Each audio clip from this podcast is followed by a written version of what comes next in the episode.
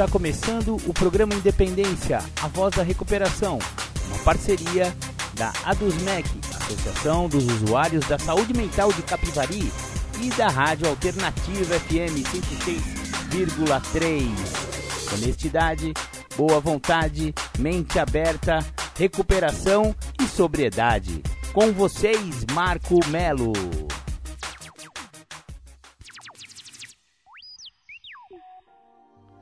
Marco Melo sou eu. Sejam todos muito bem-vindos. Sejam todas muito bem-vindas ao programa Independência que começa esta semana no dia 14 de agosto de 2022. O programa Independência de hoje falará sobre dependências emocionais. Exatamente. Ainda vindo na pegada, né? Falamos dos passos de neuróticos anônimos nas últimas três semanas e agora continuamos no campo das emoções, já que estamos falando de dependências emocionais. Mas primeiro, vamos começar o programa Independência com aquela do The Flanders, Um Dia Perfeito.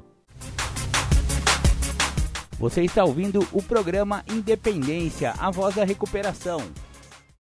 Estamos de volta dos estúdios do programa Independência aí para os seus alto-falantes e fones de ouvido. Maravilha, maravilha! Se você escuta o programa Independência ao vivo aqui na Rádio Alternativa FM de Capivari, a gente convida você para escutar através dos podcasts. Exatamente. O programa Independência está em várias plataformas de podcast e você pode ouvir qualquer programa jamais gravado pelo programa Independência aí em todos esses anos que estamos no ar. Você pode acessar através do Google Podcasts, através do Spotify, através do YouTube, exatamente, estamos no YouTube também. Cola, cola lá no meu, no meu canal oficial Marco Melo 1969. Exatamente, Marco Melo 1969 tem todos os programas de independência lá no YouTube. E também estamos na plataforma Anchor, se escreve com CH Anchor, mas é Anchor que se fala, anchor.com e também estamos no mixcloud.com. Maravilha! Agora você não pode mais perder programas de independência aí, estamos em tudo quanto é buraco da internet. Legal, legal. Vamos então ao nosso assunto do dia. Falaremos hoje sobre dependências emocionais.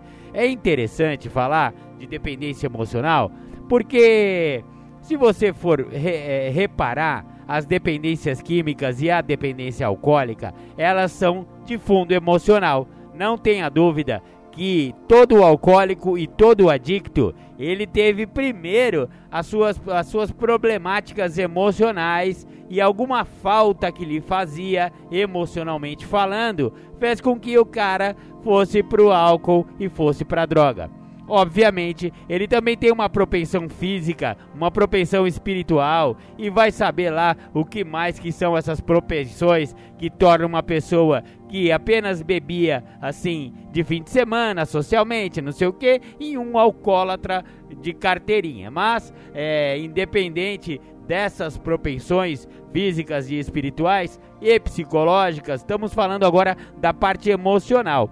Os programas anônimos, eles têm umas ferramentas interessantes para que nós é, entendamos os princípios das coisas. É o tal do inventário moral, né, galera? É o quarto passo. A gente faz um destemido inventário moral e aí a gente consegue sondar o nosso interior e vai descobrir aonde estão as origens das nossas dependências. E geralmente as origens estão nas dependências emocionais, né? Então a gente precisa entender o que está acontecendo no momento em que eu ofendi ou fui ofendido por alguém. Qual era o meu emocional daquele momento, né?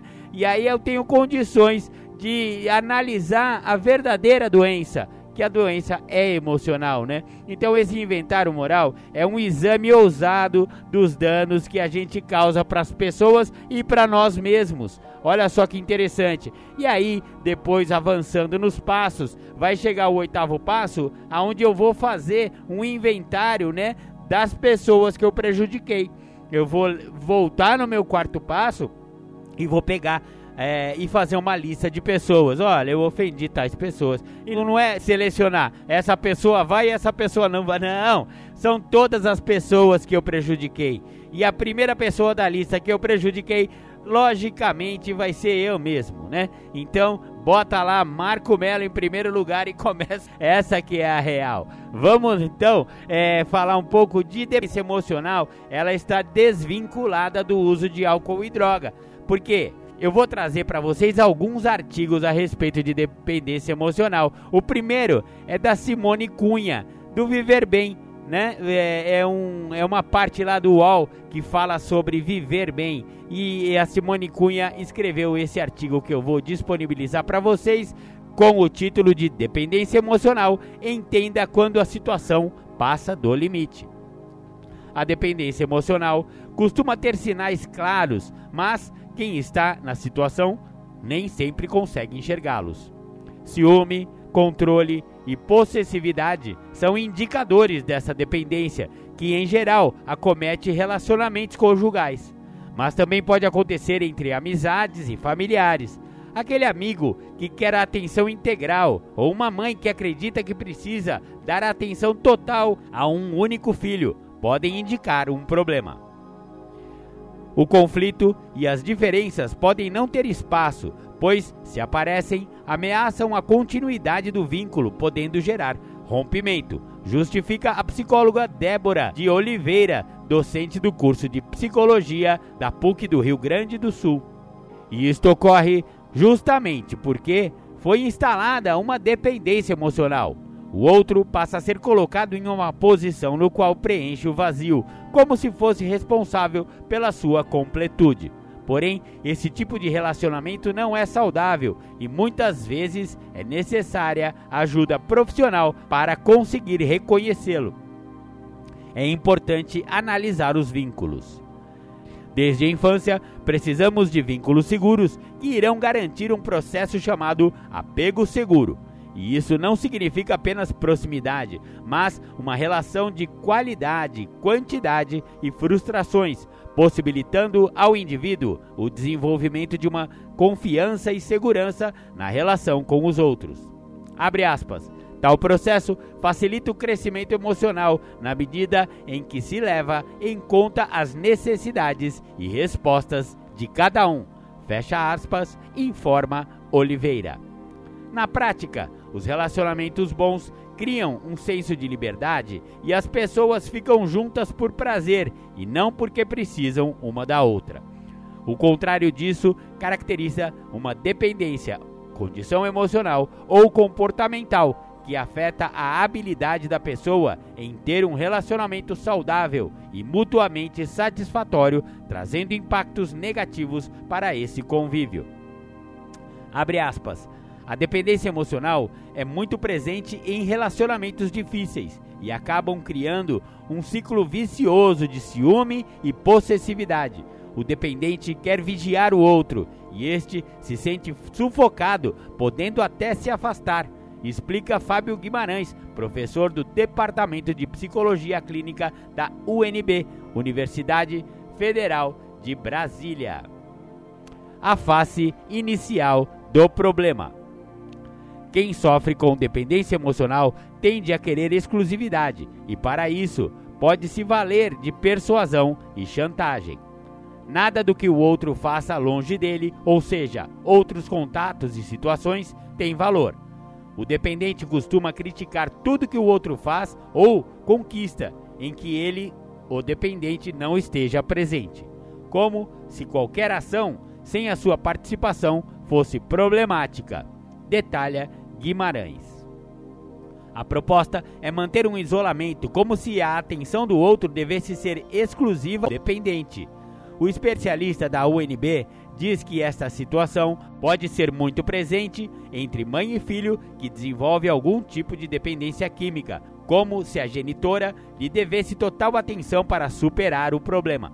E ela, por se sentir responsável e até culpada pela situação, acaba dedicando-se integralmente ao filho doente.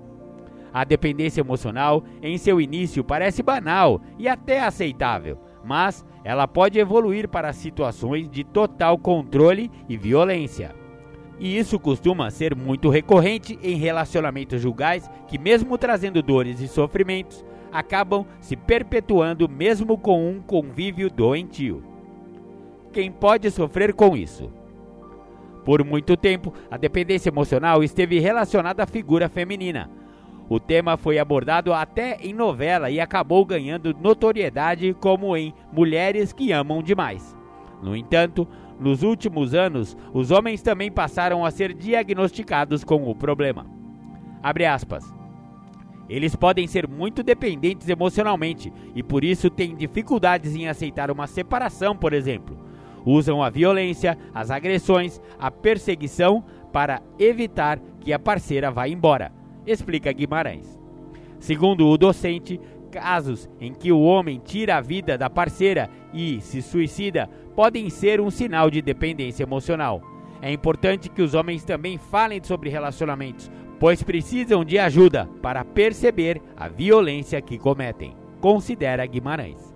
Mas na prática, qualquer pessoa pode cair nessa armadilha, independentemente de gênero, faixa etária ou classe social. Como perceber o problema? Extremos costumam ser fáceis de identificar. O ciúme também é uma característica muito frequente, pois a pessoa fica refém daquele relacionamento, querendo manter um controle exacerbado por meio de abandono. Elucida o psiquiatra Aderbal Vieira Júnior, responsável pelo ambulatório de tratamento de dependência e comportamento do PROAD, da Unifesp, Programa de Orientação e Atendimento a Dependentes da Universidade Federal de São Paulo. O psiquiatra explica que para quem convive com a situação ou está próxima dela, pode ser mais fácil notar o desequilíbrio.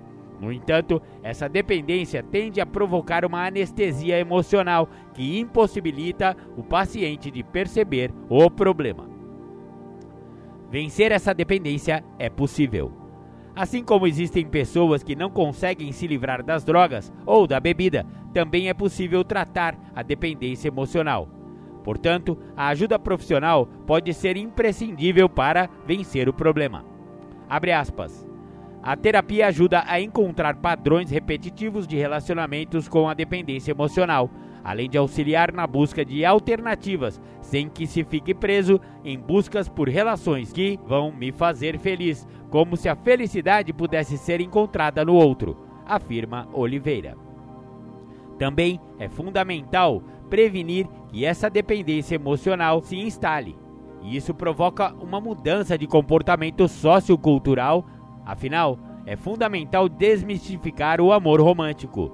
O amor e o afeto não precisam aprisionar.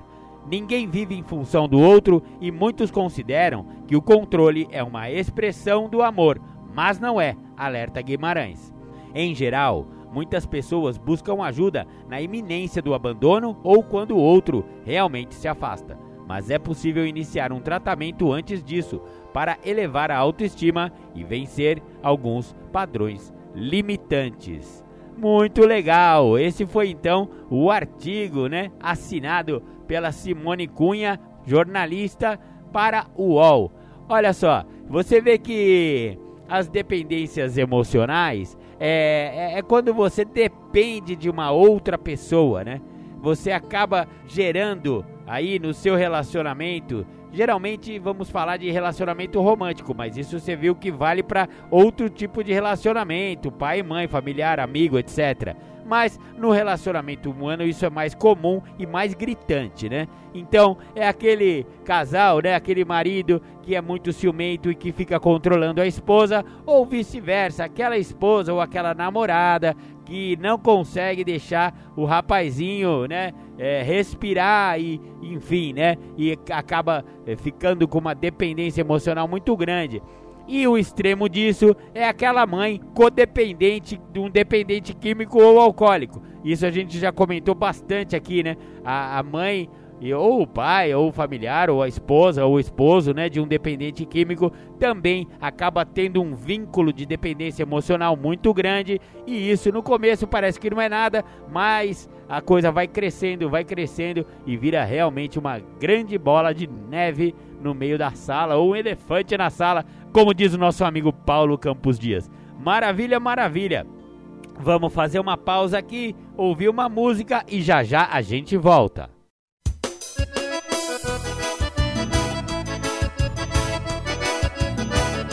Se você quer beber, te entendo, meu irmão. Quer se embriagar, quem sou para condenar? Mas se quiser parar, venha para o ar. Aqui você vai ver a sua vida melhorar. Mas se quiser parar, venha para o ar. Aqui você vai ver a sua vida melhorar. Não tenho mais salário, perdi o meu emprego. Até o meu nome trocaram por inteiro. Tirou a dignidade, além do meu dinheiro. Me chamaram de bebo, nojento e cachaceiro. Se você quer beber, entendo meu irmão. Quer se embriagar, quem sou para condenar? Mas se quiser parar, venha para o ar. Aqui você vai ver a sua vida melhorar. Mas se quiser parar, venha para o ar. Aqui você vai ver a sua vida melhorar. Fui assim como você, bebia sem parar. Até que um certo dia conheci o ar. O primeiro gole aprendi a evitar. Foi quando percebi que aqui é meu lugar. Foi quando percebi que aqui é meu lugar. Se você quer beber, entendo meu irmão. Quer se embriagar, quem sou para condenar? Mas se quiser parar, venha para o ar. Aqui você vai ver a sua vida melhorar. Mas se quiser parar, venha para o ar. Aqui você vai ver a sua vida melhorar. Percebi que era doente, de um mal quase sem cura. Bebia de uísque, até cachaça pura. Mas encontrei o remédio que curou a força de vontade e o ser superior. Se você quer beber, entendo meu irmão. Quer se embriagar, quem sou para condenar? Mas se quiser parar, venha para o ar. Aqui você vai ver a sua vida melhorar. Mas se quiser parar, venha para o ar. Aqui você vai ver a sua vida melhorar. São 24 horas de sobriedade, começo de uma vida de felicidade. Sou grato a todos desta irmandade, a minha família e a meu Deus de bondade. Sou grato a todos desta irmandade, a minha família e a meu Deus de bondade. Se você quer beber, entendo meu irmão. Quer se embriagar, quem sou para condenar? Mas se quiser parar, venha para o ar. Aqui você vai ver a sua vida melhorar. Mas se quiser parar, venha para o ar. Aqui você vai ver a sua vida melhorar. Aqui você vai ver a sua vida melhorar. Aqui você vai ver a sua vida melhorar.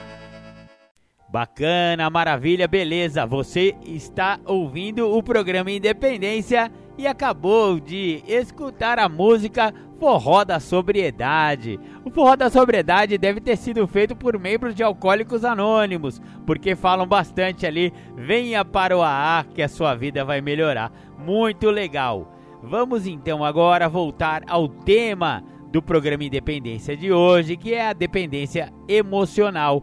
Agora eu vou disponibilizar para vocês um artigo do, do site PSI, Psicólogo e Terapia. Dependência emocional, o que é e como tratá-la. Quando a sua felicidade começa a depender de qualquer outra pessoa, realização ou resultado, ou uma combinação destes, é possível que você esteja emocionalmente dependente. Não é algo simples de se enfrentar, mas deve ser encarado como um desafio necessário para levar uma vida mais leve e mais saudável, afirmam os psicólogos. O que é dependência emocional? Dependência emocional é quando um indivíduo permite que outros afetem seus sentimentos e emoções e passa a depender desses para sentir-se feliz. Isso impacta negativamente a autoestima, uma vez que a formatação dela depende de terceiros. A Associação da Saúde Mental da América define dependência emocional como, abre aspas, uma condição emocional e comportamental que afeta a capacidade de um indivíduo de ter um relacionamento mutuamente saudável e satisfatório. Entendendo a dependência emocional. Alguns profissionais da psicologia acreditam que esse comportamento possui raiz na criação do indivíduo, desde a sua infância, em casos em que os pais são narcisistas ou deprimidos, fazendo com que a criança desenvolva uma necessidade extra por eles, no intuito de oferecer-lhes um senso de propósito. Dado certo momento, a pessoa afetada perde a capacidade de agir, tomar decisões sozinha e assumir responsabilidades por suas ações. Ao ser emocionalmente dependente, a autoestima depende somente da opinião ou reconhecimento de terceiros. A dependência emocional não é considerada uma desordem mental. Porém, alguns pacientes com outros tipos de distúrbios, como depressão e ansiedade, podem apresentar dependência emocional. Você é emocionalmente dependente? Reflita. 1. Um, eu não me sinto valorizado ou amado sem aprovação de outras pessoas. 2. Eu não confio em meus próprios sentimentos e preciso de outras pessoas para validá-las. 3. Eu tenho medo da rejeição. Geralmente concordo com todo mundo, tento ser perfeito ou me anulo diante de outros para evitar a rejeição. 4. Eu tenho medo de ficar sozinho. Me sinto vazio e não sei o que fazer da vida quando estou só. 5. As pessoas já me disseram que sou carente. 6 eu me sinto seguro em relação às minhas decisões somente com a aprovação dos outros. É fato que esta é uma lista parcial de afirmações para que você tenha uma ideia dos sentimentos envolvidos na dependência emocional. Em resumo, você está emocionalmente dependente quando não assume a responsabilidade pelos seus próprios sentimentos e pela sua própria autoestima, tornando-se assim uma vítima das escolhas dos outros. Como superar a dependência emocional? Reconheça seu valor ao trabalhar a sua autoestima, concentrando pensamentos positivos sobre si mesmo, percebendo suas realizações, bem como suas limitações. Terapia é uma forte aliada nesse processo. Aceite suas decisões e enfrente as consequências. Perceba que você é capaz de fazer o que é melhor para a sua vida. Lembre-se que somente você está no controle de seus sentimentos, emoções e ações. Não planeje sua vida em torno dos outros. Perceba que suas necessidades são importantes e você precisa assumir o controle de sua vida e ser independente. Ninguém é totalmente independente, e até mesmo pessoas que aparentam ser fortes não são totalmente livres da dependência emocional o quanto imaginam. Porém, é possível aprender a superar essa sensação desagradável, pelo menos o suficiente para sentir-se melhor. Em algum ponto, mesmo quando as coisas não estiverem indo bem, será possível dizer a si mesmo: Eu sou feliz não por causa de X ou Y, mas apesar de X e Y. Desenvolver esse tipo de atitude positiva leva tempo e muita prática. Através da ajuda de um psicólogo, será possível aprender a procurar por realizações próprias e ampliar os horizontes, priorizando a sua felicidade apesar de tudo e de todos. Maravilha, maravilha! Esse artigo foi escrito pela psicóloga Tatiana F. Broto é, no site PSI. Muito bacana! Ela fala sobre a dependência emocional. Você viu que tem algumas perguntas aí que a pessoa pode se identificar para entender se é ou não dependente, né? Foram seis perguntas que ela fez, né? Que fala sobre se sentir valorizado ou amado, se precisa da, aprovação dos outros, se as pessoas já perceberam que você é uma pessoa carente, se você tem medo de ficar sozinho, enfim, tem um monte de coisas que, que a gente pode abordar que relacionam com a dependência emocional. A dependência emocional, no fundo, é, é como se fosse um uso de droga, viu, galera? Se você for ver, é muito parecido com adicção e é muito parecido com alcoolismo. Só que em vez da pessoa ser dependente de álcool ou droga, ela é dependente da opinião alheia, ela é dependente do outro, ela é dependente de um marido, de uma esposa, de um pai, de uma mãe, de um filho, enfim, é, ele coloca toda a sua energia voltada para outra pessoa e isso é muito prejudicial para a saúde mental de, do indivíduo. A gente tem que ser independente. Obviamente que a gente até leu aí no artigo que ninguém é totalmente independente, tá? Somos pessoas interdependentes. Viver em sociedade, em família, é ser interdependente, né? A gente, a gente está relacionando com um monte de gente no trabalho, na família, a sua ocupação é, de, de lazer, enfim, né? Temos vários vínculos emocionais aí com as pessoas. Mas quando isso se torna doentio, quando isso começa a interferir nas minhas emoções e eu não consigo lidar com elas, aí já está entrando um quadro de dependência emocional que pode ser tratada, não é exatamente uma doença, mas é uma condição que exige cuidados e tratamento. Uma das maneiras de você tratar a dependência emocional são os dependentes emocionais anônimos. É, tem também essa, essa irmandade, tem também o CODA, dependentes de amor e sexo. É, tem um monte de irmandades anônimas que trabalham com os 12 passos para esse tipo de coisa. E tem também o famoso Neuróticos Anônimos, exatamente os neuróticos anônimos.org.br também podem ajudar se você achar que está com um quadro de dependência emocional. Maravilha, maravilha. Vamos ouvir mais uma música de recuperação. Já já a gente volta. Deus, conceda-me serenidade para aceitar as coisas que eu não posso modificar, coragem para modificar aquelas que eu posso, e sabedoria para reconhecer a diferença.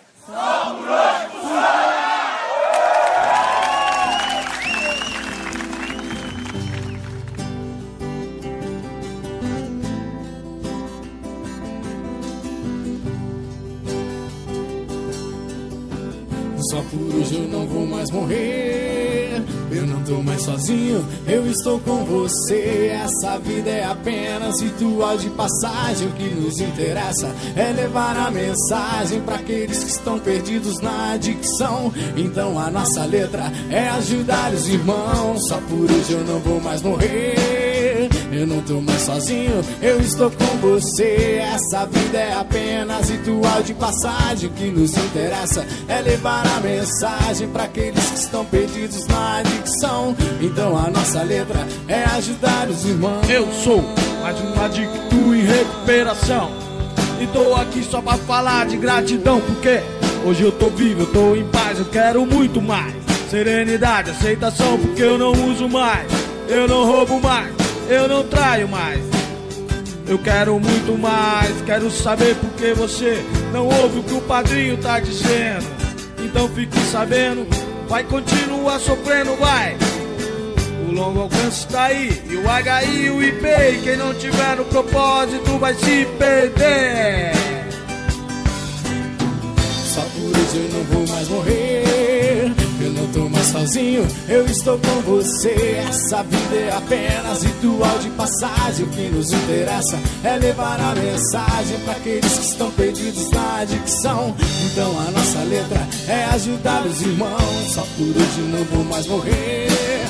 Eu não tô mais sozinho, eu estou com você. Essa vida é apenas ritual de passagem. O que nos interessa é levar a mensagem para aqueles que estão perdidos na adicção. Então a nossa letra é ajudar os irmãos. O nosso olhar brilha de saudades pelas almas perdidas que na entrega das vontades jamais serão esquecidas. Os guerreiros que fizeram a passagem, que viverão NA na clareza da mensagem, são estrelas de um intenso clarão que acenderam outros olhos para a recuperação. A saudade tatuada no coração da gente, como exemplo deixado pelo guerreiro valente. Uma voz ainda ecoa bem baixinha: o amor e a paz. A companheira Moniquinha já são muitos. Aqueles que se foram, que deixaram esse mundo de maneira honrosa. Eu já sei. O que tenho que fazer é só seguir o exemplo do companheiro Carlos Rosa. Pois Só por hoje não vou mais morrer. Eu não tô mais sozinho, eu estou com você. Essa vida é apenas ritual de passagem. O que nos interessa é levar a mensagem para aqueles que estão perdidos na adicção. Então a nossa letra é ajudar os irmãos. Só por hoje não vou mais morrer. Sozinho, eu estou com você. Essa vida é apenas ritual de passagem. O que nos interessa é levar a mensagem para aqueles que estão perdidos na adicção. Então a nossa letra é ajudar os irmãos. Nosso olhar brilha de saudade pelas almas perdidas. Que na entrega das vontades jamais serão esquecidas os guerreiros que fizeram a passagem, que viveram NA na clareza da mensagem, são estrelas de um intenso clarão que acenderam outros olhos para a recuperação. A saudade tatuada no coração da gente, como exemplo deixado pelo guerreiro valente. Uma voz ainda ecoa bem baixinha, o amor e a paz da companheira Moniquinha já são muitos. Aqueles que se foram, que deixaram esse mundo de maneira honrosa. Eu já sei o que tenho que fazer é só seguir o exemplo do companheiro Carlos Rosa, pois.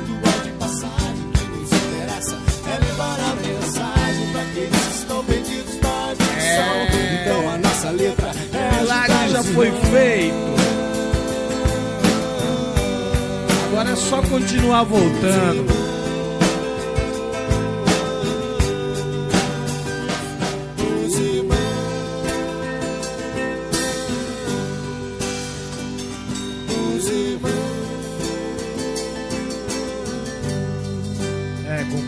milagre já foi feito, agora é só continuar voltando.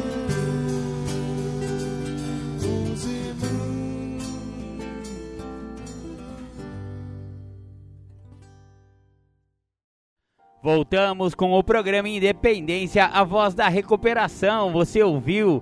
Só por hoje eu não vou mais morrer. Legal. Agora eu vou disponibilizar para vocês um artigo da Vanessa Dockhorn do Psicologia Doc Horn. O que é dependência emocional e quais são os principais sintomas? Seres humanos são animais sociais. Criamos laços afetivos profundos com quem nos cerca e fica mais fácil enfrentar as dificuldades naturais e culturais da vida quando compartilhamos conhecimentos e experiências.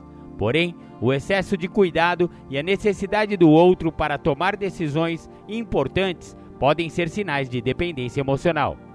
O apego exacerbado a alguém geralmente acontece em relacionamentos amorosos, mas a dependência emocional também pode se manifestar com amigos, familiares e até mesmo com uma pessoa de autoridade.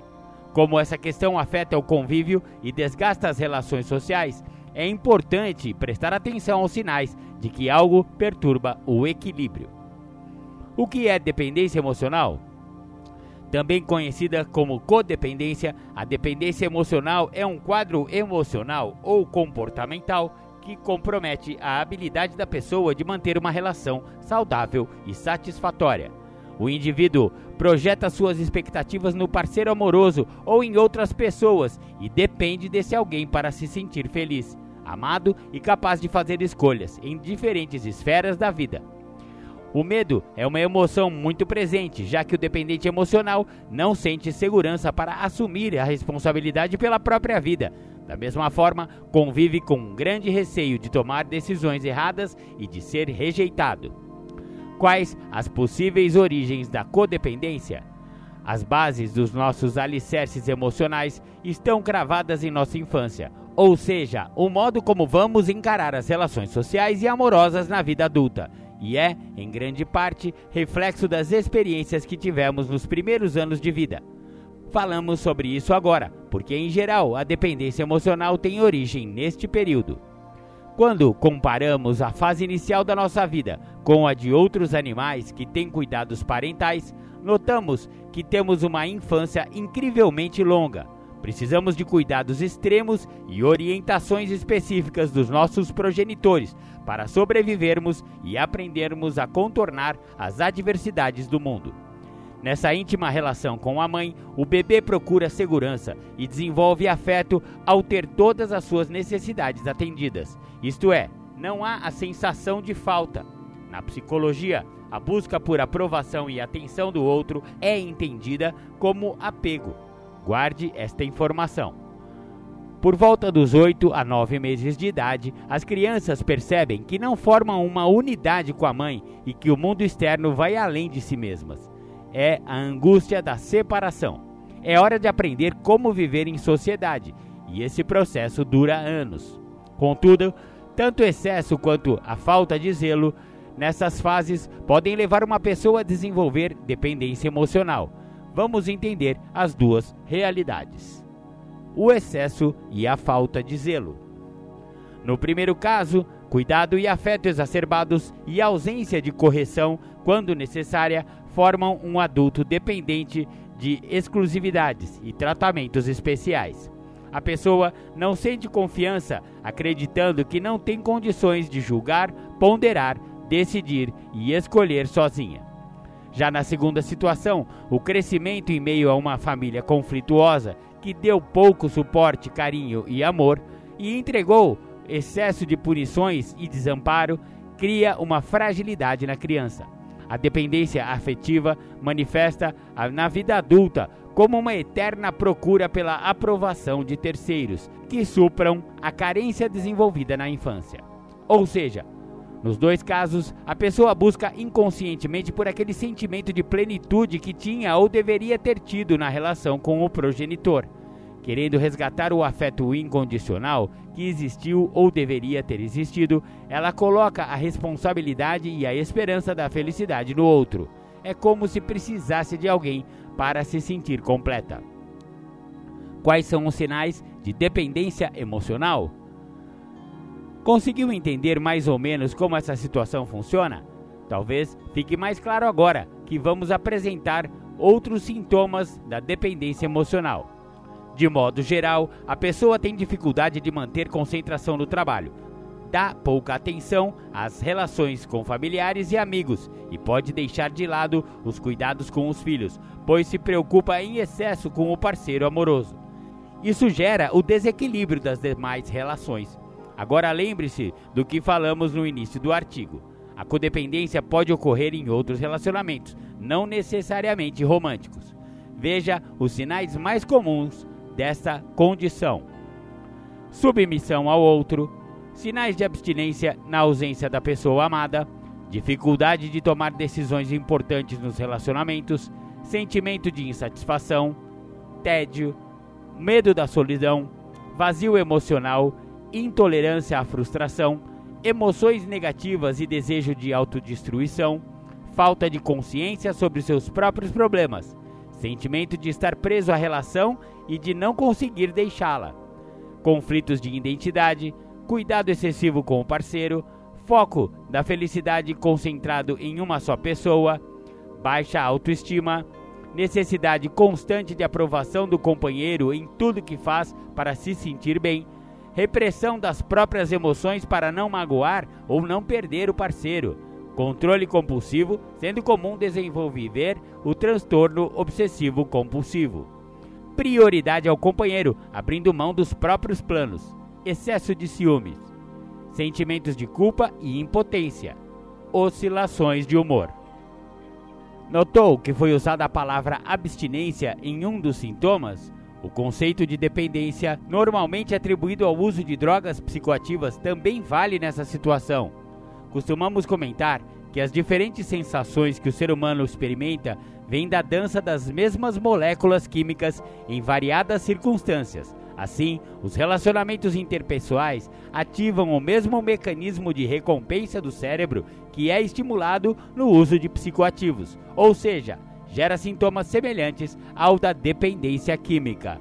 Eu vou fazer um parênteses aqui, galera. Olha só que interessante. Foi o que eu falei agora há pouco, quando eu fiz a conclusão, antes dessa última música que a gente ouviu, que eu falei que era parecido com adicção, né? E olha só, a, a doutora aqui, a psicóloga, falando exatamente aquilo que eu tinha né, intuído, né? Pela experiência que eu tenho com o trabalho aí com codependentes, com dependentes emocionais e com dependentes químicos e alcoólicos. Olha só que interessante.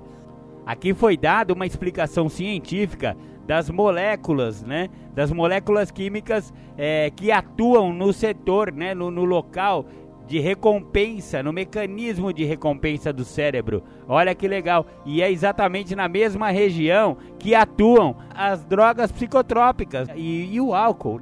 o mecanismo de recompensa do cérebro é exatamente esse aí que está ativado também na dependência emocional, também conhecida como codependência. Olha que interessante, hein, galera? Bom, vamos dar continuidade aqui. Como a terapia pode ajudar?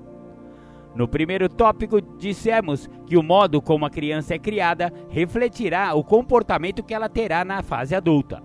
Pois bem, não podemos voltar no tempo e reconstruir a infância que tivemos. O que está a nosso alcance é avaliarmos racionalmente o que aconteceu, trazendo para o consciente as questões que nos perturbam. Assim como a chave para vencer o medo de algo é conhecer o objeto de apreensão, o autoconhecimento é o caminho para a segurança e a independência. Ao saber quais são suas crenças centrais e o que está fazendo você repetir padrões comportamentais, você consegue lidar melhor com as suas emoções e seus desdobramentos. Acontece que nem sempre é fácil trazer para o consciente aquilo que faz parte de nós, o que moldou a nossa personalidade e define quem somos.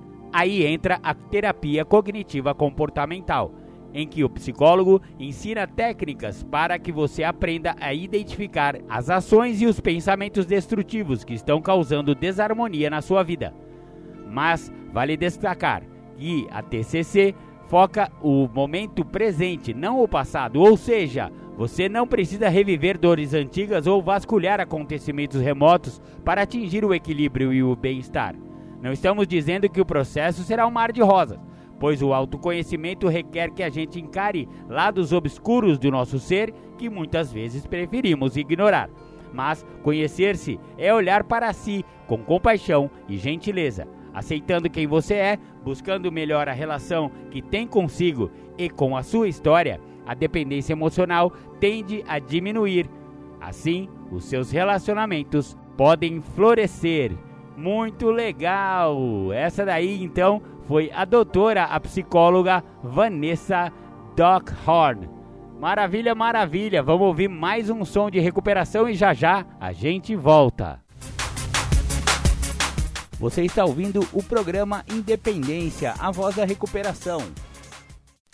Voltamos aqui dos estúdios do programa Independência. Você pode ouvir pelo YouTube também, Marco Melo 1969. Estamos lá no YouTube. Maravilha, maravilha. Terminando agora este bloco sobre dependência emocional, eu vou trazer o blog Vitude para vocês que fala muito legal sobre esse assunto. A dependência emocional prejudica tanto a pessoa dependente quanto a pessoa alvo das incansáveis exigências por atenção. O relacionamento que tem como alicerce essa forma de dependência está fadado a ser nocivo para ambas as partes envolvidas. Dependência emocional, causas, traumas e libertação.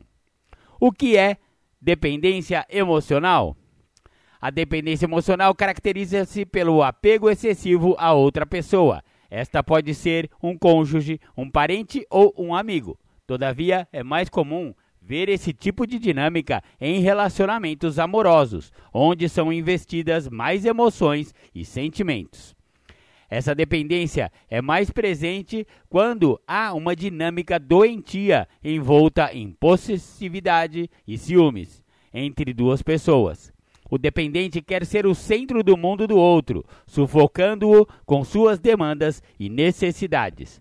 As partes envolvidas deixam de querer ficar juntas por prazer e se sentem obrigadas a permanecer no relacionamento características da pessoa dependente emocionalmente. O dependente emocional exige que a outra pessoa dedique todo o seu tempo livre somente para ele.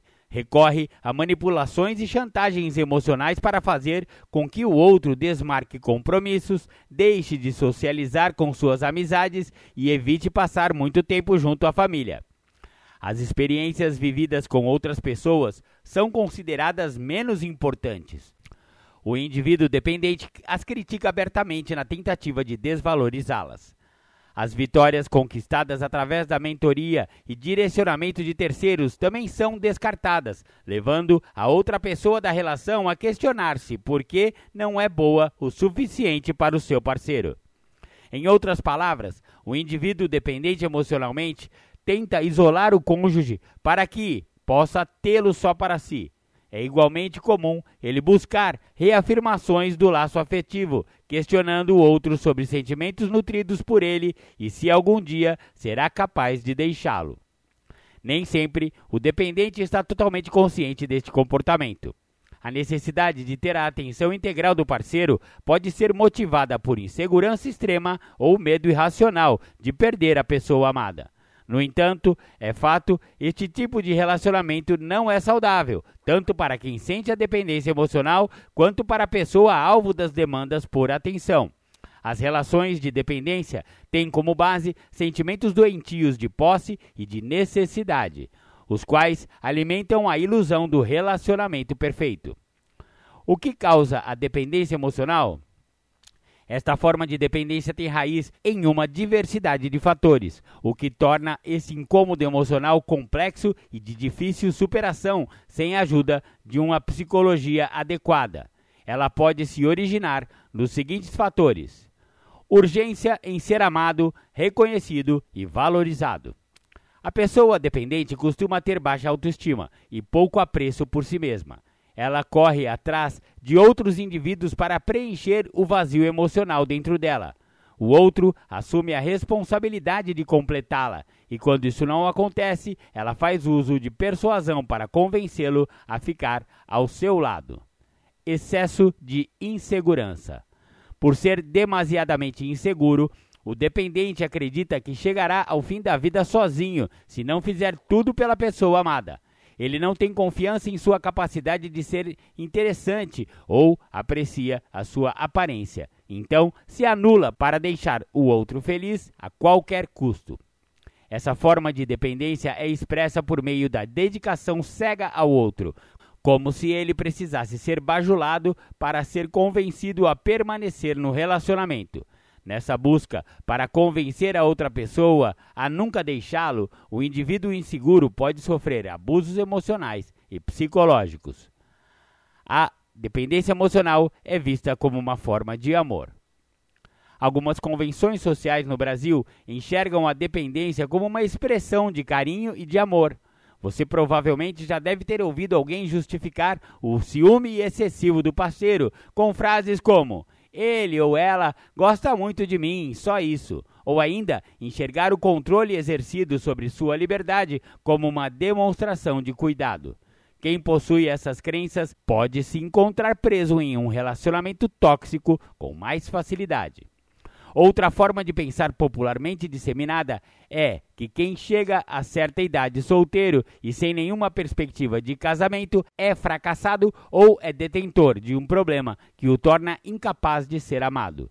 Assim, para corresponder às expectativas, as pessoas se jogam em relacionamentos e se tornam dependentes emocionalmente de seus parceiros.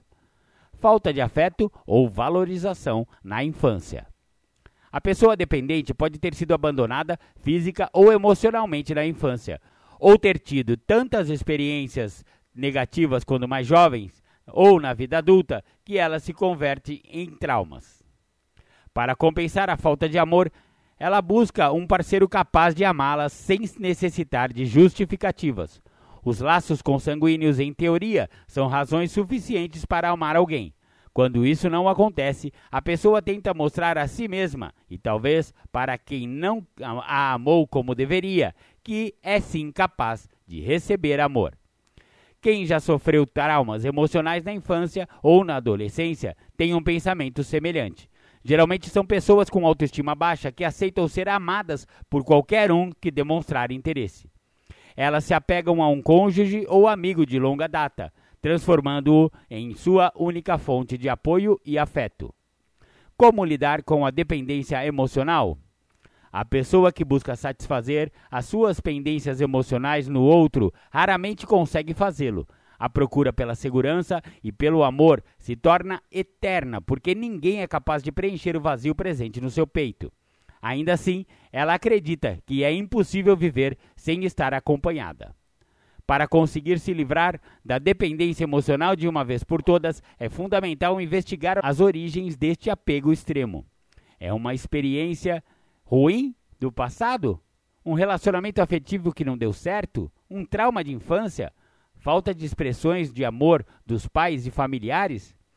Isso implica em confrontar lembranças e medos desconfortáveis. O enfrentamento não é feito de um dia para o outro, tampouco em um único mês de terapia. É um processo longo de introspecção e construção do amor próprio, que requer a superação de limitações emocionais. Quebrar o elo com a dependência significa encontrar a liberdade pela primeira vez, para quem nunca viveu sem amarras. Esse pensamento pode ser intimidador. No que você poderá se segurar para não se sentir inseguro, indesejado e incapaz? A resposta é simples: em você mesmo. Acabar com a dependência é também transferir a necessidade de atenção e carinho para si mesmo. Em vez de escolher alguém para ser o seu porto seguro, você será o seu próprio porto seguro. Para chegar a esse ponto, muitas reflexões sobre vivências, emoções e crenças débeis são necessárias. Pessoas dependentes levam tempo para encontrar motivos para se amar, por isso, esse processo raramente é efetivo quando feito sozinho. O acompanhamento psicológico é quase sempre um requisito para elevar a autoestima da pessoa dependente emocionalmente, além de ajudá-la a desapegar de traumas e lembranças prejudiciais para a sua saúde mental. Muito legal! Então aqui está um complemento para tudo que foi dito a respeito de dependência emocional, né? Que é o tema do programa Independência de hoje. Maravilha, maravilha. Nós vamos ficando por aqui com o tema de hoje. Vamos entrar com nossos intervalinhos e depois as temáticas do Julião no segundo bloco do programa. Legal, legal. Até mais. Fiquem com Deus. Um beijão, um abração. Tchau, tchau.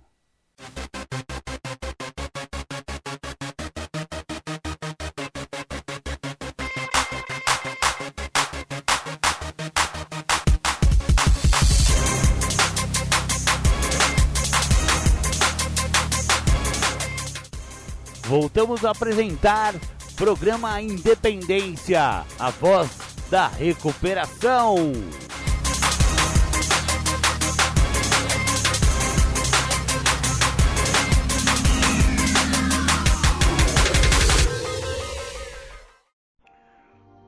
Boa tarde, queria falar sobre a importância dos passos para se autoconhecer. Eu, fazendo uma leitura do programa, no quarto passo, tem um tópico que fala só sobre o inventário. A importância que tem de se auto-inventariar, no caso, se autoconhecer. É interessante, né? Que eu acredito que quando eu chego ao programa, eu chego dentro de um quadro de uma sociopatia social. Eu busco, dentro de conceitos sociais, ficar apático porque eu fico muito vinculado por anos dentro do uso da substância química, do álcool e outras drogas, e com isso eu me anulo de qualquer participação social. Aí ali começa a se caracterizar uma sociopatia. E eu preciso quebrar isso. Senão eu estou fadado às infelicidades do sociopata, que dentro do viver e sobreviver de um mundo exclusivo, único, aonde eu não deixo com que ninguém pertença ou faça parte, esse mundo que eu escolho como meu mundo para viver é um mundo extremamente nocivo. Tendo droga ou não tendo droga. Porque eu tenho que olhar que quando eu estou no uso da droga, a minha preocupação é em sentir a sensação do uso da substância. E quando eu estou sem o uso da droga, dentro de uma conduta sociopata, onde eu anulo a possibilidade de viver em sociedade, é, desenvolvo uma apatia social, eu na realidade só entendo o sentir se eu estiver drogado ou sinto por pequenas frações que naquele momento eu me sensibilizo, mas eu não tenho um fator de continuidade duradoura. Então eu não permito sentir de uma forma mais intensa para que eu me modifique na situação que eu estou. O material do guia para trabalhar os passos, especificamente o quarto passo, ele me dá uma condição de me inventariar. E quando eu me inventario sobre quem eu sou, aonde que eu me encontrava com isso que eu sou, independente do uso de álcool e de drogas, aonde que eu me encontrava, o que que eu fazia lá, usando ou não usando, Aí eu saio daquela situação, vou para algum local fazer um tratamento, independente se nesse local vou me tratar ou não, recebo o programa dos anônimos, os passos, nada determina que eu vá usar o programa de passos onde eu me encontro. Nada mostra-se no sentido de que se eu não usar os passos, eu não vou ser feliz. Então, o processo de continuidade do inventário, ele me favorece para que eu me veja, me reconheça e me entenda como a pessoa que precisa de algo para sair da situação que eu estou. Senão, eu não vejo que eu trago comigo, de muito antes até da ideia que o uso da droga e do álcool foi o que me trouxe problemas maiores, eu trago comigo sintomas de uma sociopatia, sintomas que me anulam de viver em sociedade e me faz acreditar que da maneira a qual eu vivia e da forma que eu acreditava viver, eu teria algum tipo de sucesso, ou prestígio, ou poder. Porque depois, quando eu tenho contato com o uso do álcool e de outras drogas, eu continuo a acreditar que o álcool e a droga me davam poder, me dava uma sensação, que é uma falsa sensação na verdade, de poder, de prestígio, de domínio, de interação, de convívio. E no fundo, no fundo, isso é fake, é falso, não é real, não é palpável. E por não ser palpável, é que fazendo o processo do inventário, quando eu acabo por me inventariar, acabo por saber quem eu sou, da onde eu me encontrava, com o que, que eu me encontrava naquele local, fazia uso do que naquele local, independente do álcool e a droga naquele local. Senão eu fico canalizando energia para que aonde eu estava, ou aonde eu estou, ou aonde eu vou, é, sem droga é que eu vou ter sucesso. E a ideia é parar esse mecanismo de defesa que traz uma ideia que eu acho que é uma imagem fantasiosa, mentirosa, que a vida do ser humano, no caso a vida do Júlio, ela só era ruim porque tinha álcool e droga, e não é isso. Quando eu fiz o meu inventário, eu descubro que eu já era ausente a participar socialmente de uma série de atividades, na escola, na família, nas festas, nos relacionamentos, na própria rua com as crianças da rua.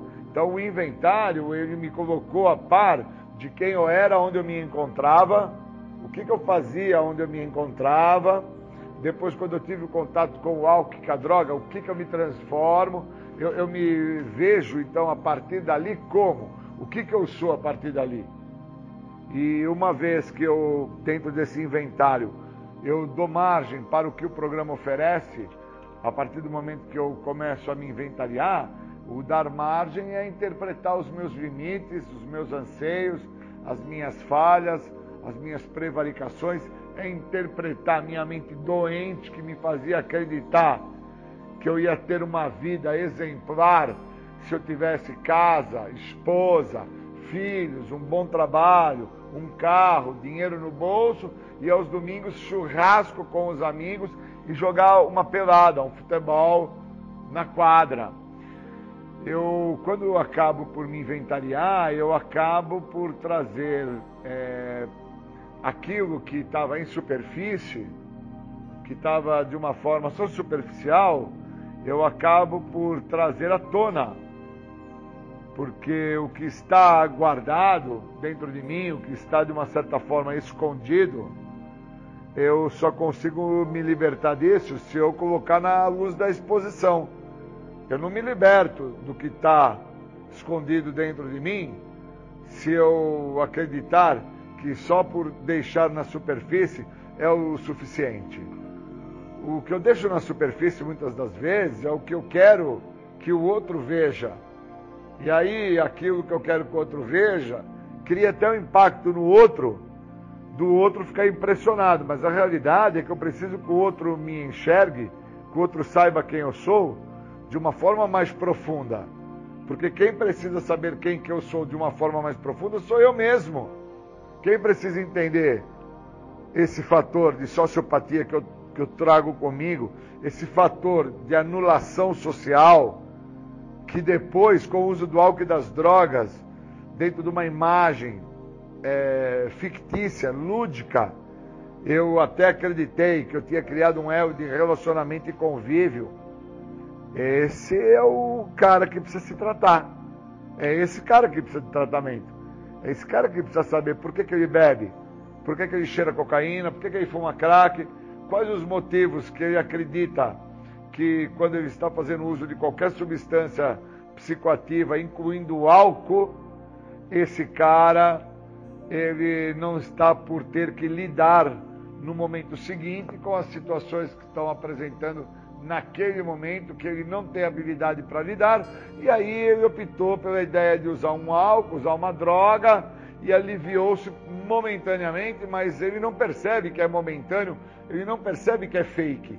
Eu levei muito tempo para entender que todas as vezes que eu fiquei a tentar usar álcool e drogas, eu fiquei a sofrer.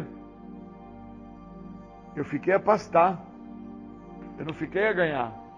Eu fiquei a pastar, eu fiquei a sofrer demais. E que eu não posso continuar dessa maneira.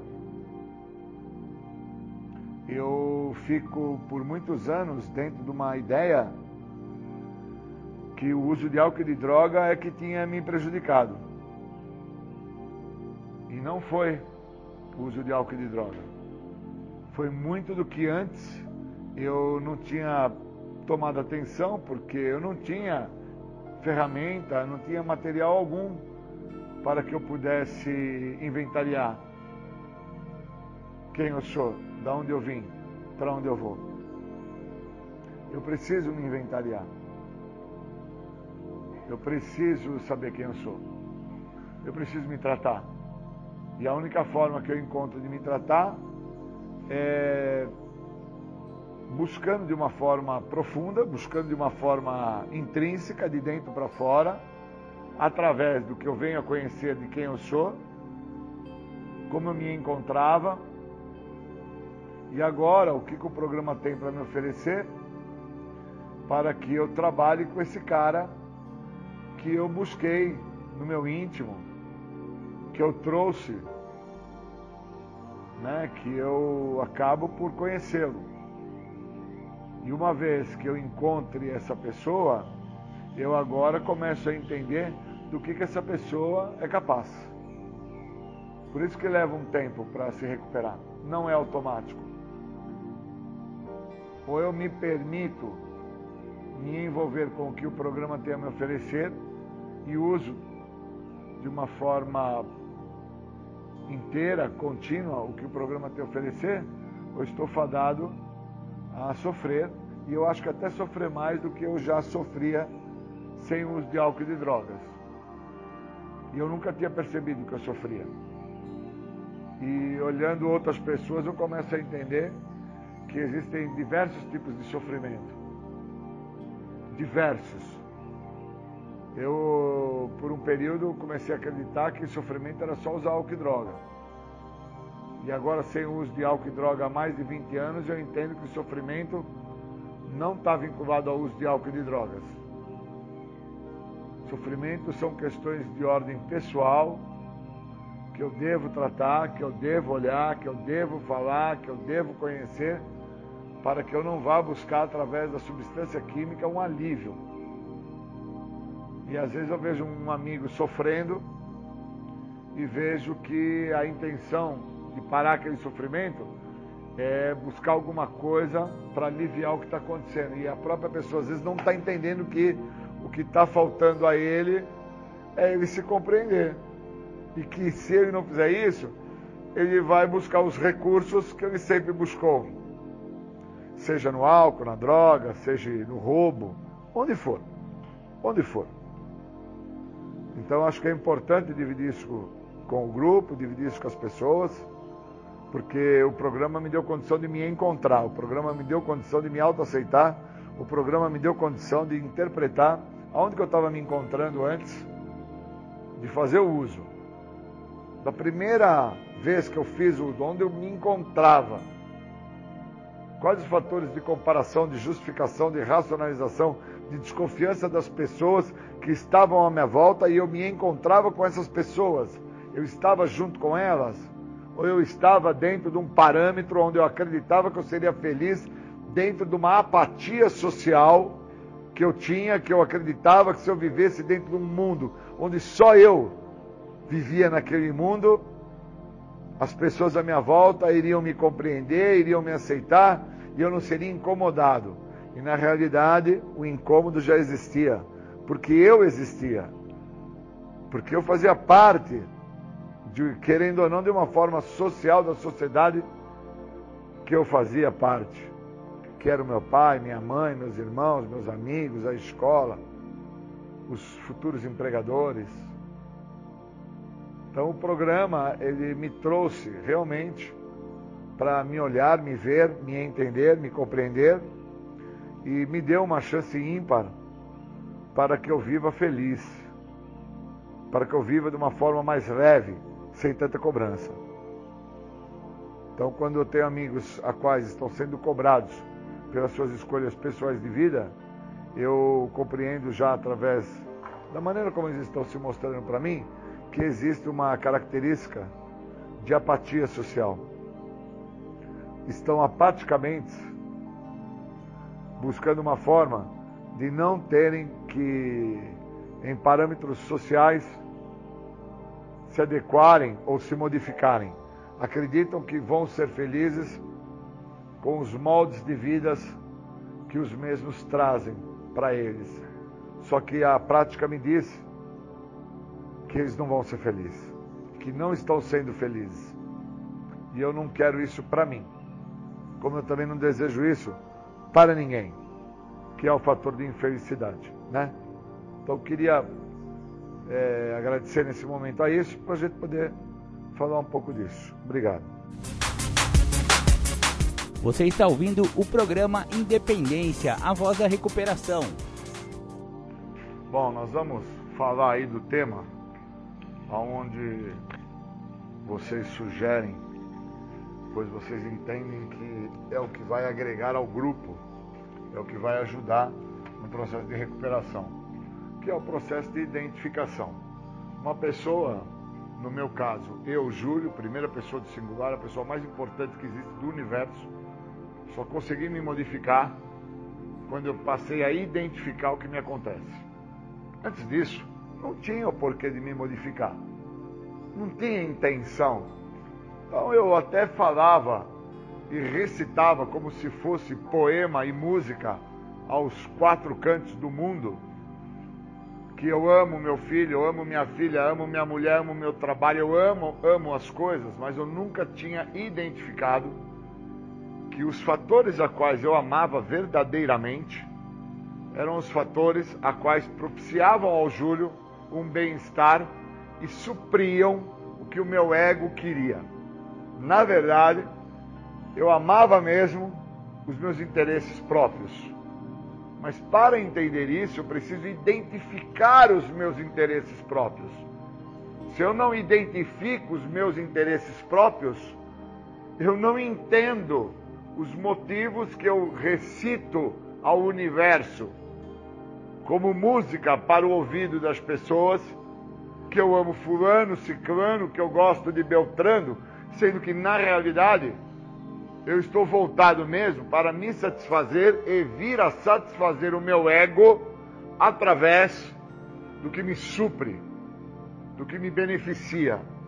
E isso é o fator que me deixa assim, às vezes até um pouco abalado quando eu trago esta narrativa que algumas pessoas de alguns grupos me convidam para falar, que é o caso de hoje, para falar sobre identificação. O que eu identifico?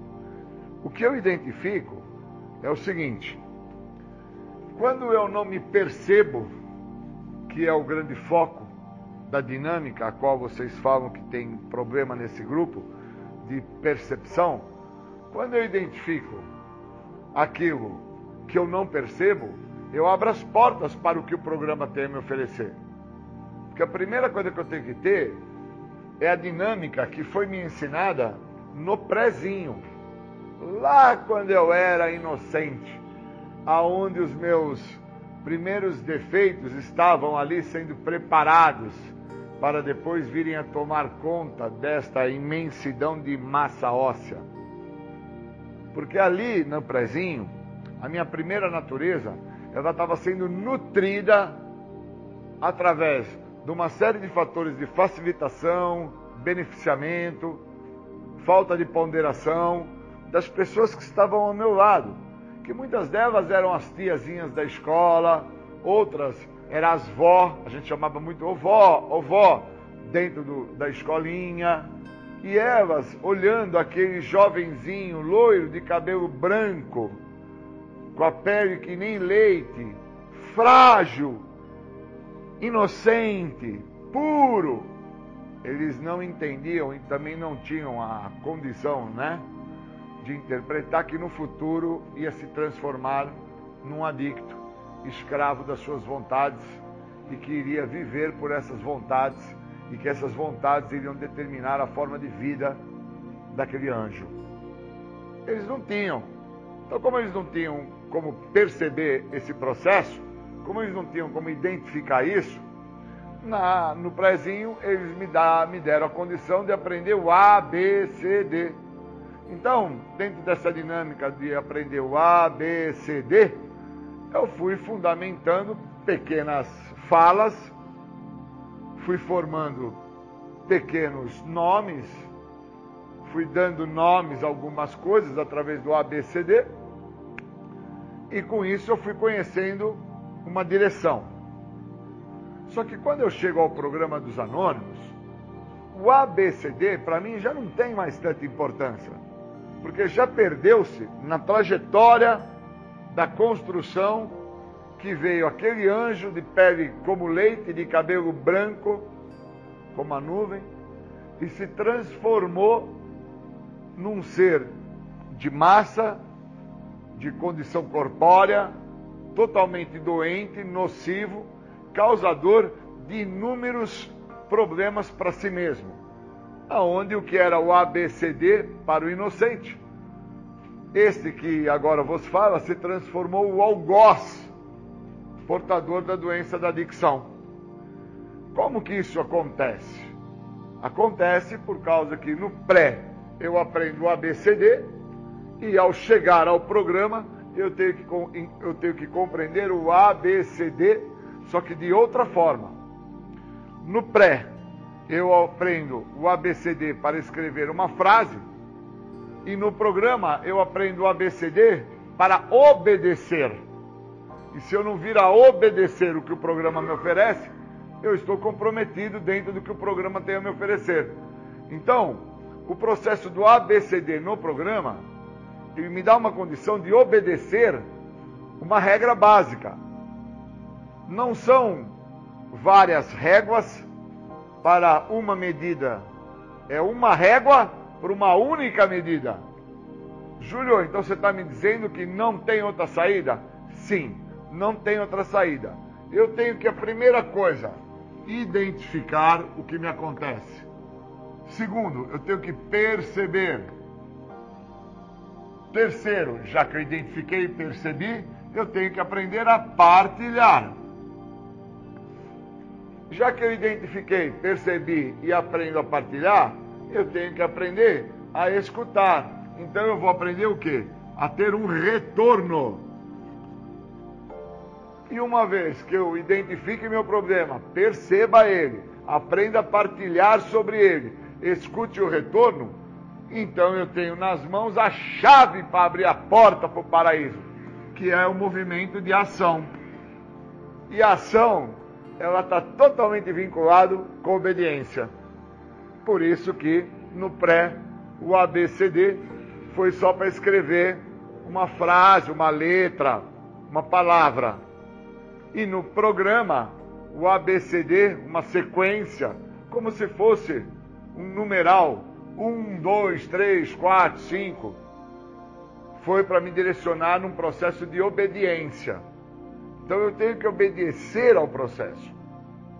Então eu não posso querer pôr uma ação em algo que eu não identifiquei primeiro. Eu não posso querer dar um retorno para uma pessoa que me pede ajuda sem, sem antes escutar a partilha dela. Se eu não tiver partilha, se eu não souber falar, como é que eu vou perceber o que eu estou falando e o quanto eu posso estar me prejudicando dentro do que eu estou falando? Então, o processo do autopercebimento, o processo da identificação, o processo da construção da mudança na dinâmica a qual o programa de passos me sugere é extremamente amplo.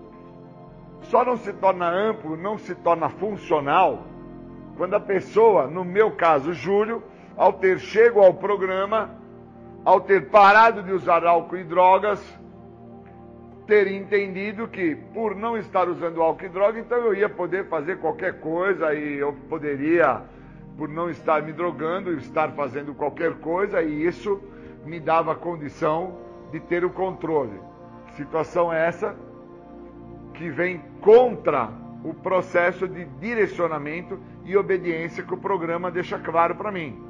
Você perdeu o controle. Sua vida ficou ingovernável. Você é um cara que tem fatores de impotência, fatores de debilidade, fatores que se você não interpretar os mesmos, você não vai entender o que te aconteceu na tua trajetória daquele anjinho de pele branca, de cabelo branco, até o momento que você se encontra agora adicto. E eu vou ter que pegar no colo esse anjinho. Eu vou ter que carregar essa criança no colo para ela poder olhar a trajetória dela e entender quais foram os transtornos que foram construídos por ela na trajetória de vida dela. Que quando ela estava lá no prezinho, a avó, a tia, a cuidadora, que muitas das vezes tinha que ter posto um limite, e dentro desse limite eu tinha que obedecer o limite, eu não obedecia o limite. Eu não tinha regra, eu não tinha limite, eu não tinha ponderação. Então as pessoas que estavam à minha volta, muito adoecidas pela própria história de vida das mesmas, elas não conseguiam identificar que aquele anjinho, loirinho, de pele branca que nem leite, um anjo inocente, iria no futuro dele se transformar num adicto, onde a sua vida seria controlada e dominada pelo uso de álcool e de drogas.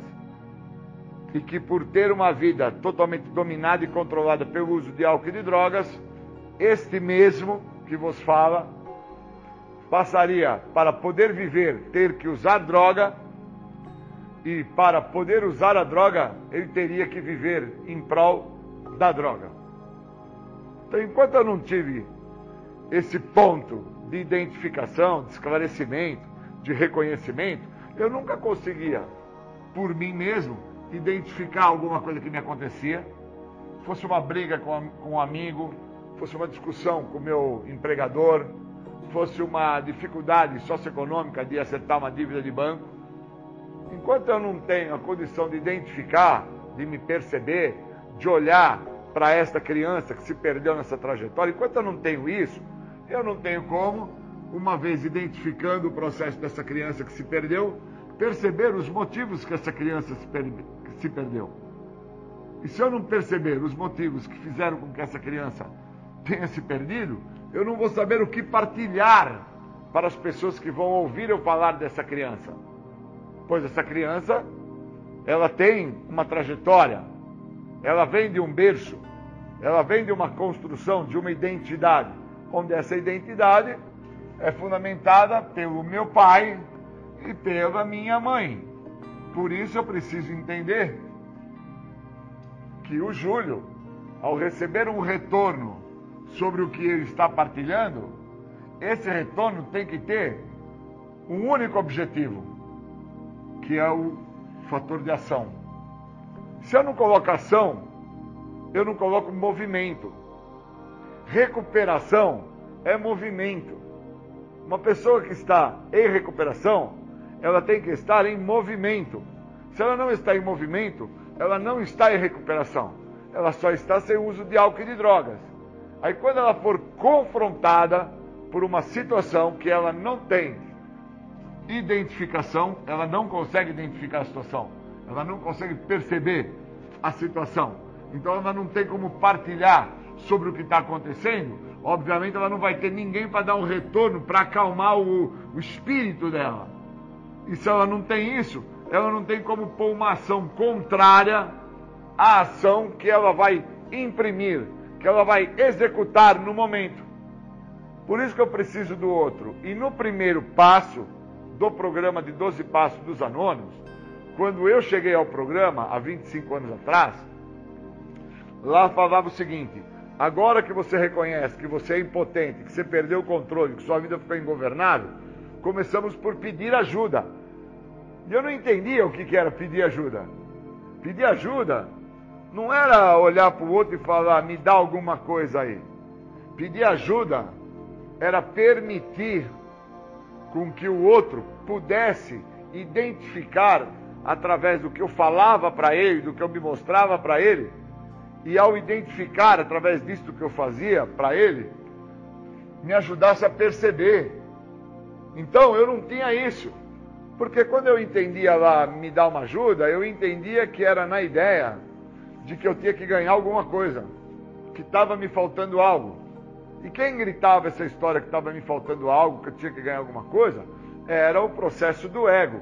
Esse mesmo ego que quando criança, inocente, pelinha branca igual leite, cabelo loiro, amarelo de tão branco que era, chegava na frente das tia e das vó dentro desses locais que fazem esses trabalhos maravilhosos com as crianças, né, esses abrigos, essas escolinhas infantis, esses berçários, ali eu exigia. E quando eu exigia, essas tias, essas vós, sem saber no que eu ia me tornar na minha trajetória, elas me supriam. Porque eu era o garoto que me jogava no chão, eu era o garoto que gritava, eu era o garoto que eu batia as mãos no chão, eu arranhava a cara com a unha quando eu não ganhava as coisas. Eu era o garoto que na hora de comer, as tias traziam um tipo de comida super gostoso, um arrozinho, um feijãozinho amassadinho, alguma coisa que na época tinha, e eu brigava, xingava, jogava o prato fora, falava que não comia aquilo, e elas que tinham que ter me feito perceber, identificar o que eu estava fazendo, não faziam. As mesmas iam na cozinha e faziam algum tipo de comida para mim comer que fosse do meu agrado. E com isso elas agradavam não ao Júlio, mas elas agradavam ao ego do Júlio. E com isso eu fui aprendendo a ser o ególatra, fui aprendendo a ser um cara que de anjo vai virando demônio, da pele branca vai enchendo o corpo de tatuagem do cabelo liso, bonito, cortado, branco, como a nuvem, vai ficando cheio de cor no cabelo, que não lava mais o cabelo, que não se preocupa mais com o banho no próprio corpo, e vai fundamentando a identidade do que era o anjo para o adicto.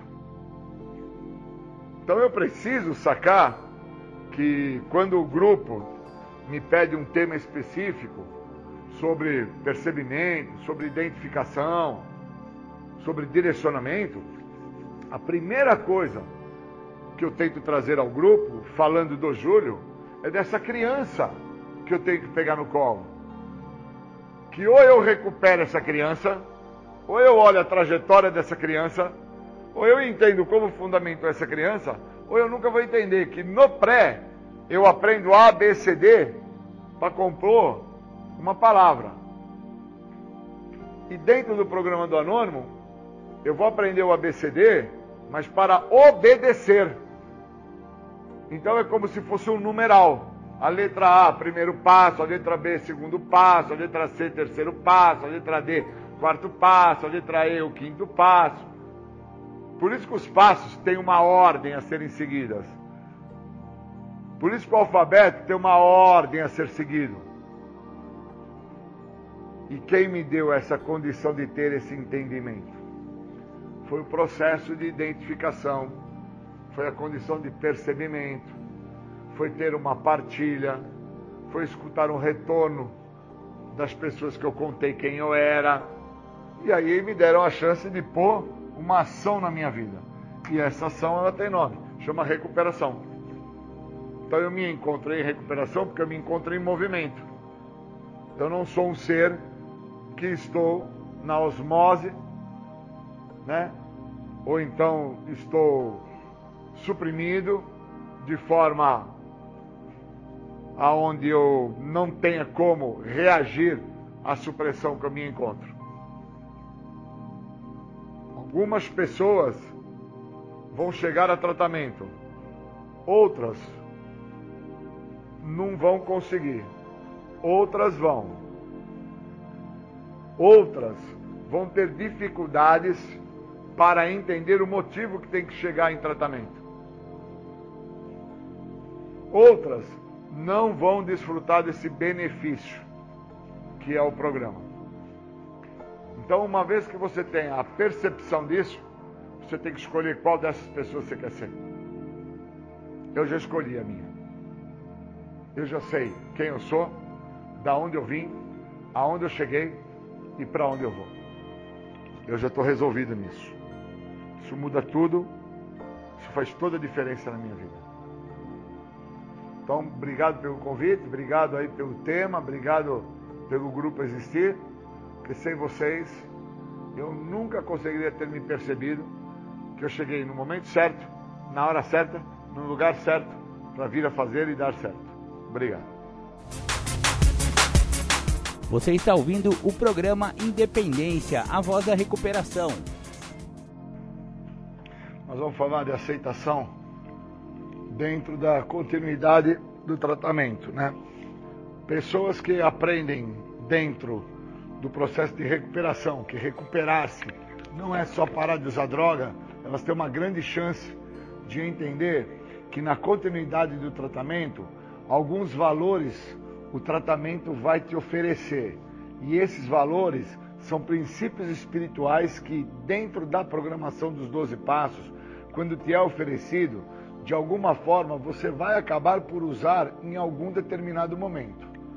Então eu quero falar um pouco sobre o valor da aceitação, porque a prática do programa no folheto, que é uma parte da nossa literatura de 12 passos, fala que autoaceitação é a prática do programa de 12 passos. Então uma pessoa, ela passa a aceitar as circunstâncias e as adversidades da vida quando ela tem conhecimento dos passos.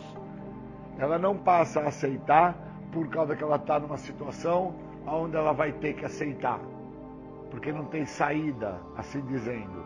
Ela aceita a situação que está se apresentando quando ela tem a prática do programa dos passos, quando ela já teve uma leitura, fez uma releitura, teve um entendimento de cada passo que ela leu, releu, discutiu, partilhou, escutou a narrativa, outras pessoas falarem a respeito. Então, uma pessoa que tem esse grau de aprofundamento dentro dos passos, ele tem uma tendência para com que os princípios que existam dentro dos próprios passos, que fazem parte do programa de recuperação de 12 passos de narcóticos anônimos e também de alcoólicos anônimos, possa vir ajudar ele num momento difícil. Momento esse que eu posso trazer dentro dessa narrativa um que eu estou passando. Eu tenho uma pessoa na minha família, um senhor de 94 anos, que está adoecido, não está bem, está com problema respiratório, está trazendo aí dentro dessa é, condição que nós estamos passando hoje, que é a questão da Covid, ele pode muito bem ter pego o vírus da Covid, independente dele entrar ou sair dentro de casa. Também tem isso, porque a ciência traz essas explicações. Então, às vezes, uma pessoa que não tem interpretação sobre o nesse sentido, né? O que, que a ciência está me falando? Essa pessoa, muitas das vezes, quando ela se bate de frente com uma situação de saúde que é por parte de um ente querido, ela pode sofrer da falta de aceitação. Se ela tiver os princípios do programa inserido na vida dela, ela tem uma grande chance de lidar com aquela situação, que é uma adversidade, não deixa de ser um momento conflitante na vida da pessoa, ela tem uma, uma possibilidade naquele momento de lidar com aquilo com sabedoria.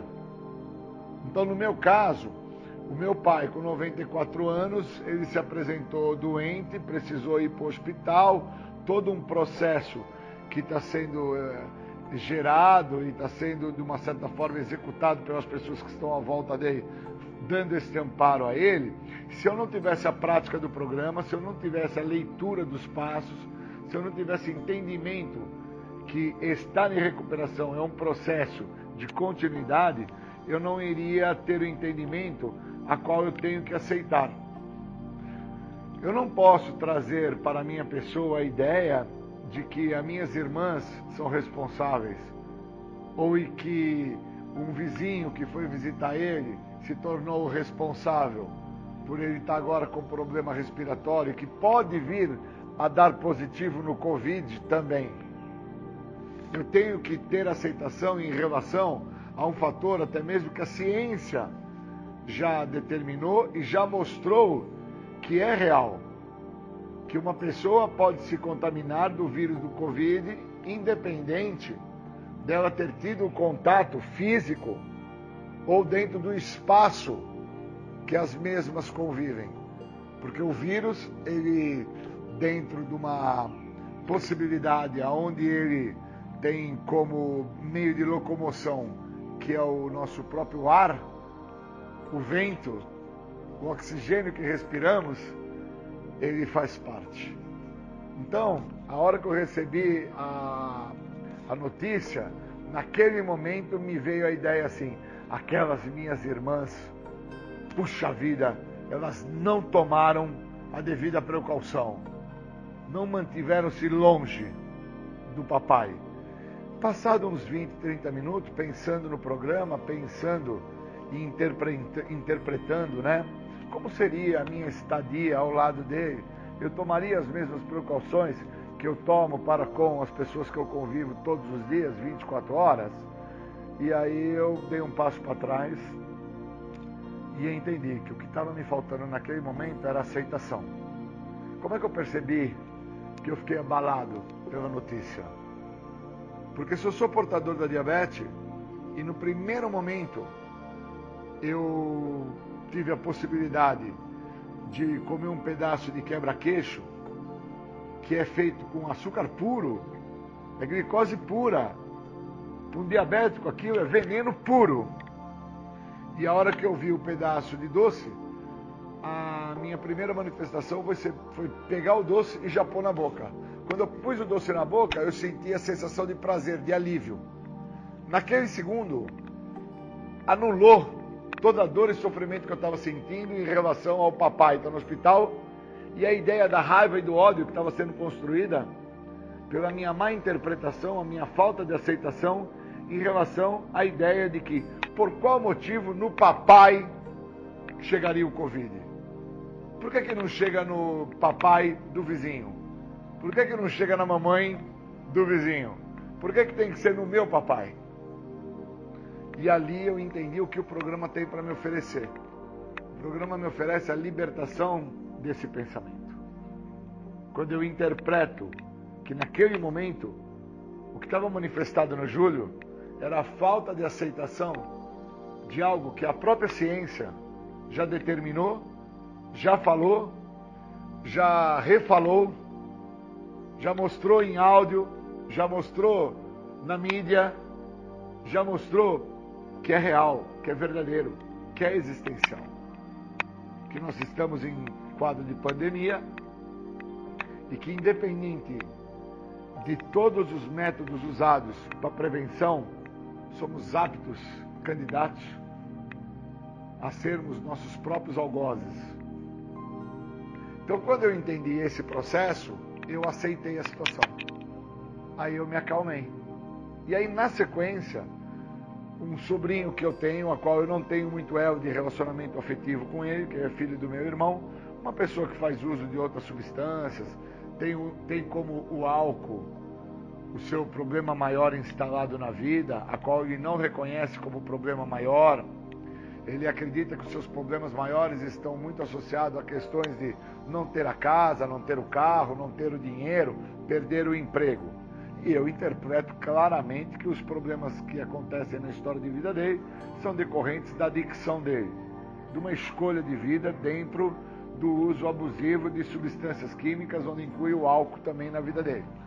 Naquele momento, essa pessoa que eu não tenho muito contato com ele, ele me telefona. E quando ele me telefona, ele me procura para falar do papai é, de uma forma branda, de uma forma tolerante, de uma maneira onde traz uma ideia que nós não temos nenhuma dificuldade. Naquele momento, eu também pude perceber o processo do programa trabalhando na minha vida. Ali eu entendi o que fala dentro do oitavo e nono passo, onde eu tenho que fazer o processo de restituição, de recuperação, de reparação. Ali eu compreendi que uma pessoa que tem a prática dos passos, que tem a prática da leitura dos passos, que tem a prática da releitura dos passos, num momento de adversidade, o que vai bater de primeiro momento é uma busca incessante para uma resposta daquele momento. E no, naquele momento que ele entrou em contato comigo, a minha vontade era de agredir, de, de agredir, xingar, de relembrar a ele todos os débitos que ele deixou na vida do papai, que agora está no hospital, na vida do meu finado irmão e na minha própria. E eu não o fiz. Eu percebi que, Júlio, tem um passo que te fala que por que pedir uma coisa se você não está preparado? Você estaria por pedir um problema. Então, o que que, de uma certa maneira, eu sempre acreditei estar preparado? No meu distanciamento dele, na minha ausência desta pessoa. E o que que hoje mostrou-se que eu não estou preparado? A ausência dessa pessoa, ao distanciamento dele. Porque ao momento que ele me liga, ele me traz um sentimento de repulsa, ele me traz um sentimento de raiva, ele me traz um sentimento de mágoa, aonde o que pesa naquele momento são todas as mazelas que foram criadas por ele em relação ao papai que está no hospital, ao meu irmão que entrou em óbito e à minha pessoa. Quando eu percebi isso, eu falei, cara, eu preciso sair desse sentimento mais uma vez, os passos trabalham de novo na vida do Júlio. Terceiro passo. Eu preciso entregar esse ressentimento. Porque naquele momento eu estava por ressentir um momento passado. Eu não precisava mais ressentir aquele momento que passou, do que ele causou para o meu pai no passado, dos dinheiros que ele lesou meu pai, ou dos problemas que ele trouxe para o meu irmão, ou dos furtos que ele fez à minha pessoa. Eu não preciso, neste momento que eu estou agora, no presente, no hoje, no agora, ficar ressentindo aquilo. Não preciso. E para que eu não venha a ressentir aquilo, eu preciso ter passo, eu preciso ter programa. Olha que bacana. E aí o terceiro passo me dá essa condição de entregar aquilo de dentro para fora, como fala no terceiro passo, um trabalho intrínseco de dentro para fora. E aí eu comecei a me sentir melhor. E aí eu no carro, dirigindo para o local ao qual eu estava me direcionando, interpretei que a perda do meu senso crítico, a minha perda de senso de limite, é a minha loucura. Então eu tenho que entender que eu tenho senso crítico. Eu sei que ele me lesou, eu sei que ele se apropriou do papai, eu sei que ele se apropriou do meu irmão quando vivo. Eu tenho senso crítico para interpretar isso. E que neste momento, a perda desse senso crítico é o meu estado de loucura. O que, que adiantaria brigar, xingar, espernear, maltratar, humilhar, trazer a ele dor e sofrimento? Porque na realidade eu não trago a ele, eu trago a minha pessoa. E aí, mais uma vez, eu dentro do carro dirigindo, falei, cara, tem que se pôr fraco, tem que admitir que você é impotente, que você não tem controle, que as coisas não funcionam da sua maneira, não é do seu jeito, Júlio. Agora é um momento de prece e meditação. Agora é um momento, Júlio, que fala no programa. Você tem que entender onde reside a sua verdadeira força. Isso fala no 11 primeiro passo. E aí eu entendi onde reside a minha verdadeira força. Reside no equilíbrio emocional. Uma pessoa sem equilíbrio emocional, ela teria se reportado a esta pessoa de uma forma brusca, intolerante, impulsiva, e só iria perceber que essa forma brusca, intolerante e impulsiva foi uma manifestação do ego, foi uma manifestação do que eu acredito que me pertence. E na verdade, não me pertencia nada. Porque muitas vezes aquilo que eu acho que eu tenho de direito, eu não tenho, pois não me pertence. Só que quando eu estou sobre o efeito da doença, dominado pelas características desta doença, que de bate pronto ela já se mostra compulsiva e obsessiva, a minha obsessão, que é uma questão de ordem psíquica, mental, fica me fazendo relembrar, ressentir, fica me fazendo pensar continuadas vezes naquilo que se passou, que é um momento que já ficou para trás. Por isso, se eu fico focando, tendo ressentimento desse jovem, eu não dou margem para entender o que está acontecendo com um senhor de idade de 94 anos neste momento. Eu fico vinculado a uma expectativa que eu crio que este vagabundo, aonde eu vou dar nomes a ele, que são nomes que eu acredito que por dar esses eu estou favorecendo, melhorando, eu estou ajudando. E na verdade eu estou corrompendo, eu estou comprometendo, eu estou me impedindo de entender que o mesmo tem inúmeros outros problemas e que precisam ser tratados. Então eu vinha me dirigindo até o local que eu me predispus a chegar e fui fazendo uma reflexão sobre o programa e fui fazendo uma busca de aprofundamento sobre o processo da aceitação. E aí eu me relembrei que no folheto autoaceitação lá determina que a autoaceitação a um nível mais profundo é a prática do programa dos 12 passos. E aí eu pude entender que eu comecei a aceitar uma possibilidade, até mesmo da vinda da perda do meu pai na minha vida, por parte de uma epidemia que hoje já se mostra num quadro de uma pandemia no mundo, que não cabe a responsabilidade às minhas irmãs, não cabe a responsabilidade à minha pessoa, não cabe a responsabilidade ao governo, Olha que interessante. Mas cabe à minha pessoa a responsabilidade em não trazer maiores problemas neste momento para os demais à minha volta. Então, naquele momento, eu pude entender que não cabia é, querer correr para ficar perto do papai, querer adentrar o hospital como se eu fosse o médico pneumologista para resolver o problema de ordem cardiorrespiratória dele. Que o que cabe neste momento é a entrega, o que cabe neste momento é a prática do programa, o que cabe neste momento é estar junto com os meus iguais, o que cabe neste momento é permitir com que pessoas, nos lugares que elas se encontram, fazendo as coisas que assim elas estão habituadas a fazer, assumam esse momento de responsabilidade na vida do meu pai porque eu não sou o pneumologista, eu não sou a pessoa mais indicada nesse momento para querer dar nenhum socorro a ele. Quem me ensinou isso foi o programa.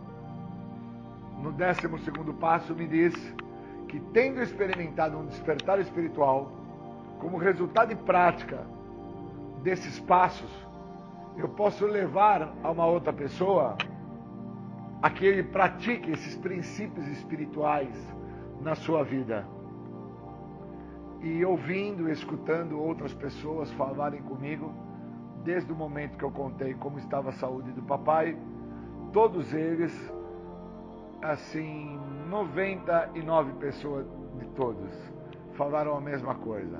Agora é o momento da prática da entrega, Júlio. Agora é o momento aonde você vai fazer a entrega. Uns falaram: "Você não é o médico pneumologista". O outro falou para mim: "Você não tem controle". O outro falou para mim: "Lembre-se, você é impotente". Então, cada narrativa dessas pessoas em recuperação construiu a aceitação para o momento que eu estou passando. Então, eu queria agradecer, deixar claro que o programa é um trabalho de continuidade. Uma pessoa não entra em recuperação porque ela parou de usar droga. Ela entra em recuperação quando ela der continuidade ao que o programa oferece. E foi isso que eu fiz.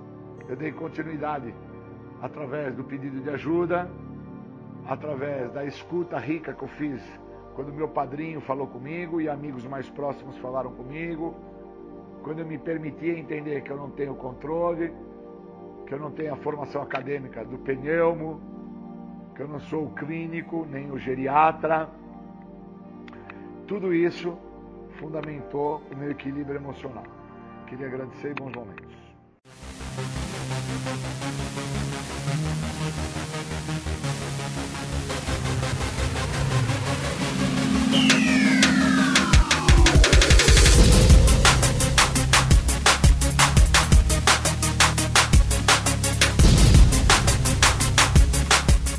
Você ouviu o programa Independência, a voz da recuperação, uma parceria da ADUSMEC, Associação dos Usuários da Saúde Mental de Capivari e da Rádio Alternativa 106,3. Até domingo que vem, com mais informações a respeito de dependência química e alcoolismo. Obrigado, até mais!